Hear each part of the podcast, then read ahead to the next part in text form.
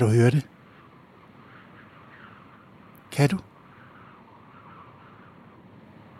Det er vinden, der blæser hen over ørkenens sand. Den tager mennesker og historier med langt borte fra. Den bringer dem tættere på. Du skal ikke være bange, selvom det er et stort ansvar, du bærer under dit hjerte.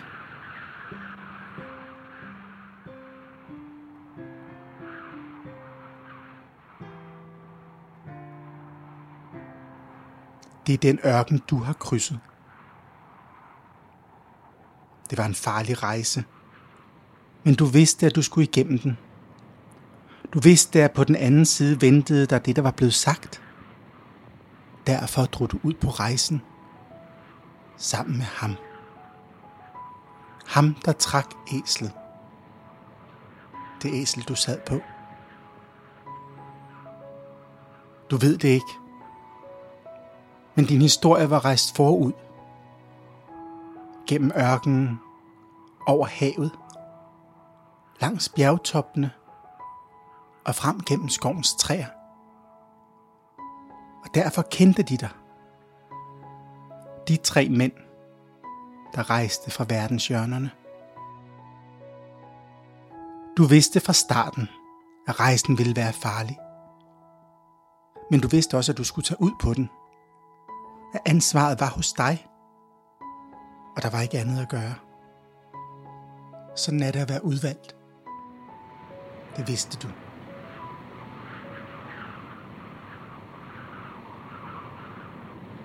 Ørkenen er mærkelig. Varm og tør om dagen.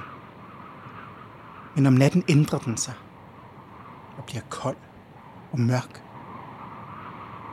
Han gik foran dig, mens du sad på æslet. Tæpperne skulle varme dig.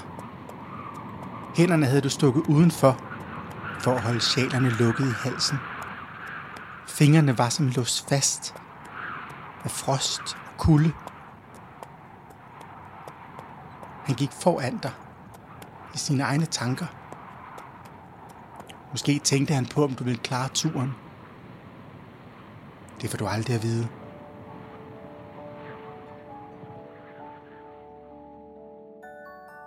Du ved det ikke. Men de tre mænd vandrede i dagevis igennem landskaber, som vi slet ikke forstår. Lande, som vi aldrig har hørt om. Spiste mad, hvis smage vi aldrig kommer til at smage. Duftede til krydderier, som vores næser aldrig kommer til at kende. De vidste, at de skulle møde den nye konge. Derfor tog de afsted. Hver fra deres del af verden rejste de. Mødte hinanden og tog rejsen over den samme ørken som du. De kiggede op på himlen og læste stjernerne for at finde vej. I kiggede mod horisonten, for ham der gik forrest og trak æslet, kendte vejen til Davids by. Benene var trætte, fødderne ømme, men han gik videre.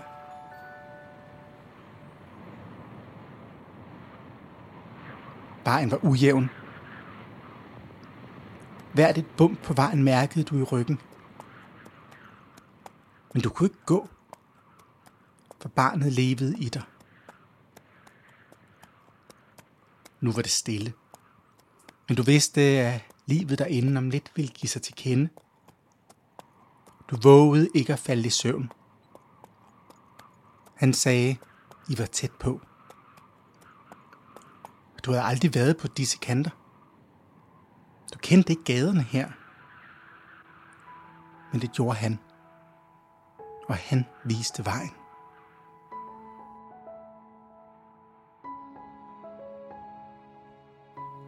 Hvis du havde kigget ud over markerne, kort inden du kom til byen, så havde du set en samling af trætte mænd, der var samlet omkring bålet. Dyrene de vogtede over var også kommet tættere på, for natten var kold og lang og mørk. fuld af muligheder og drømme.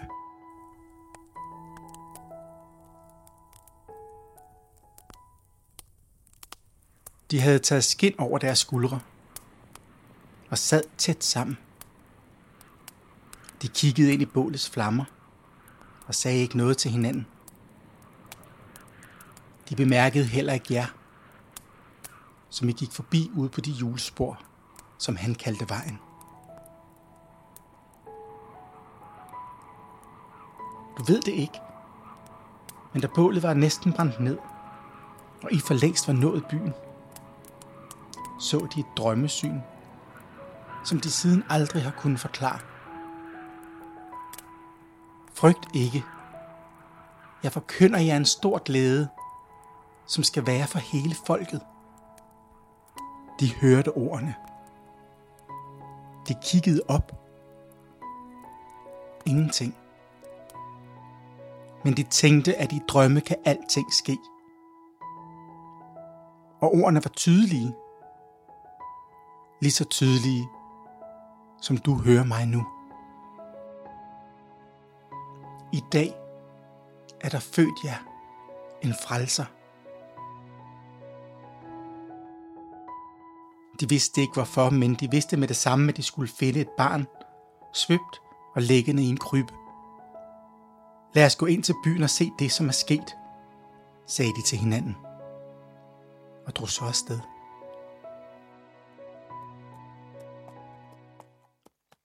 Da du kom til byen, var der fred. Muren skærmede for vindene. Skodderne var lukket for natten. Og I var de eneste i gaden. Dig, ham og det, der voksede i dig.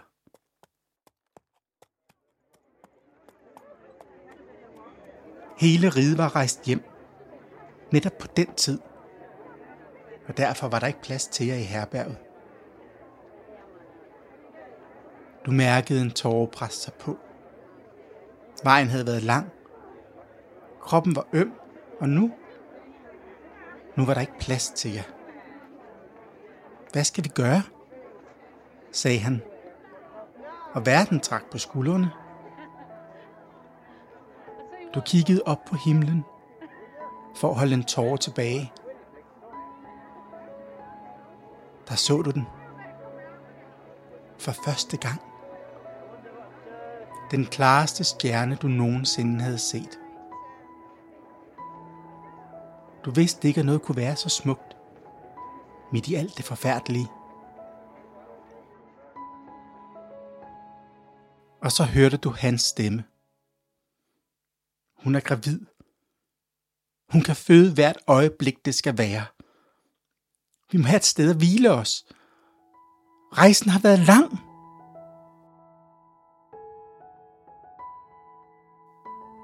Stjernen skinnede, og du så det.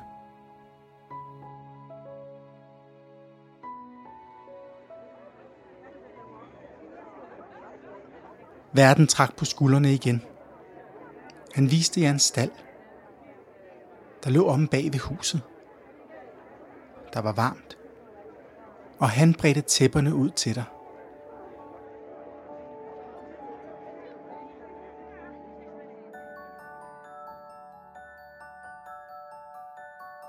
Du ved det ikke.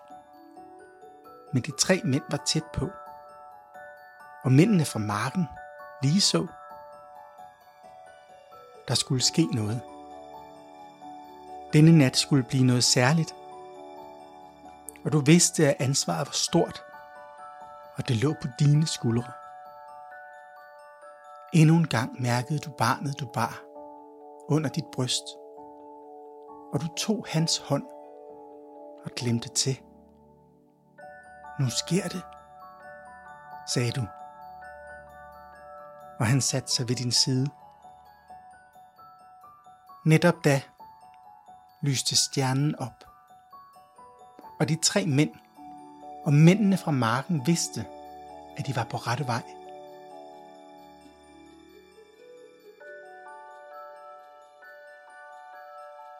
Tænk, at det skulle være dig. Tænk, at du skulle være den udvalgte. Dig, som lå i høet, med ham i hånden. Dig, som hørte barnegråden før alle andre. Dig.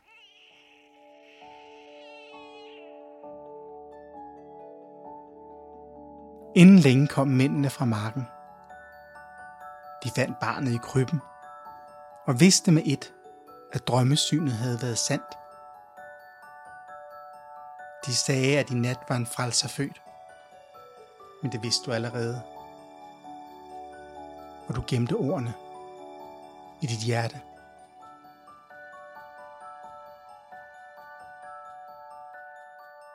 Han var din dreng. Du var der den nat, da englene gav ham navnet. Den nat for længe siden. Den nat, du var alene. Du vidste, at du var udvalgt.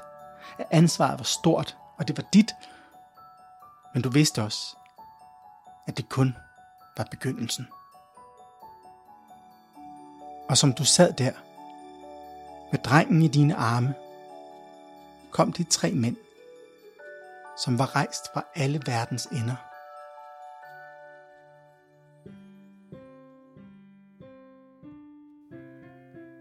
Vi så stjernen. Vores glæde var meget stor, sagde de.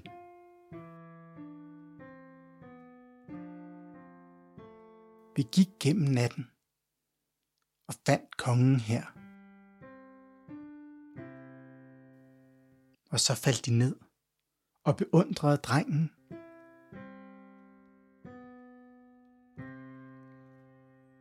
De åbnede deres kapper og tog gaverne frem.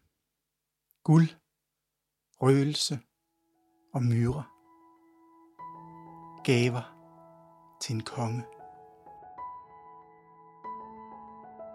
Du smilede, lænede dig frem og viskede til dem.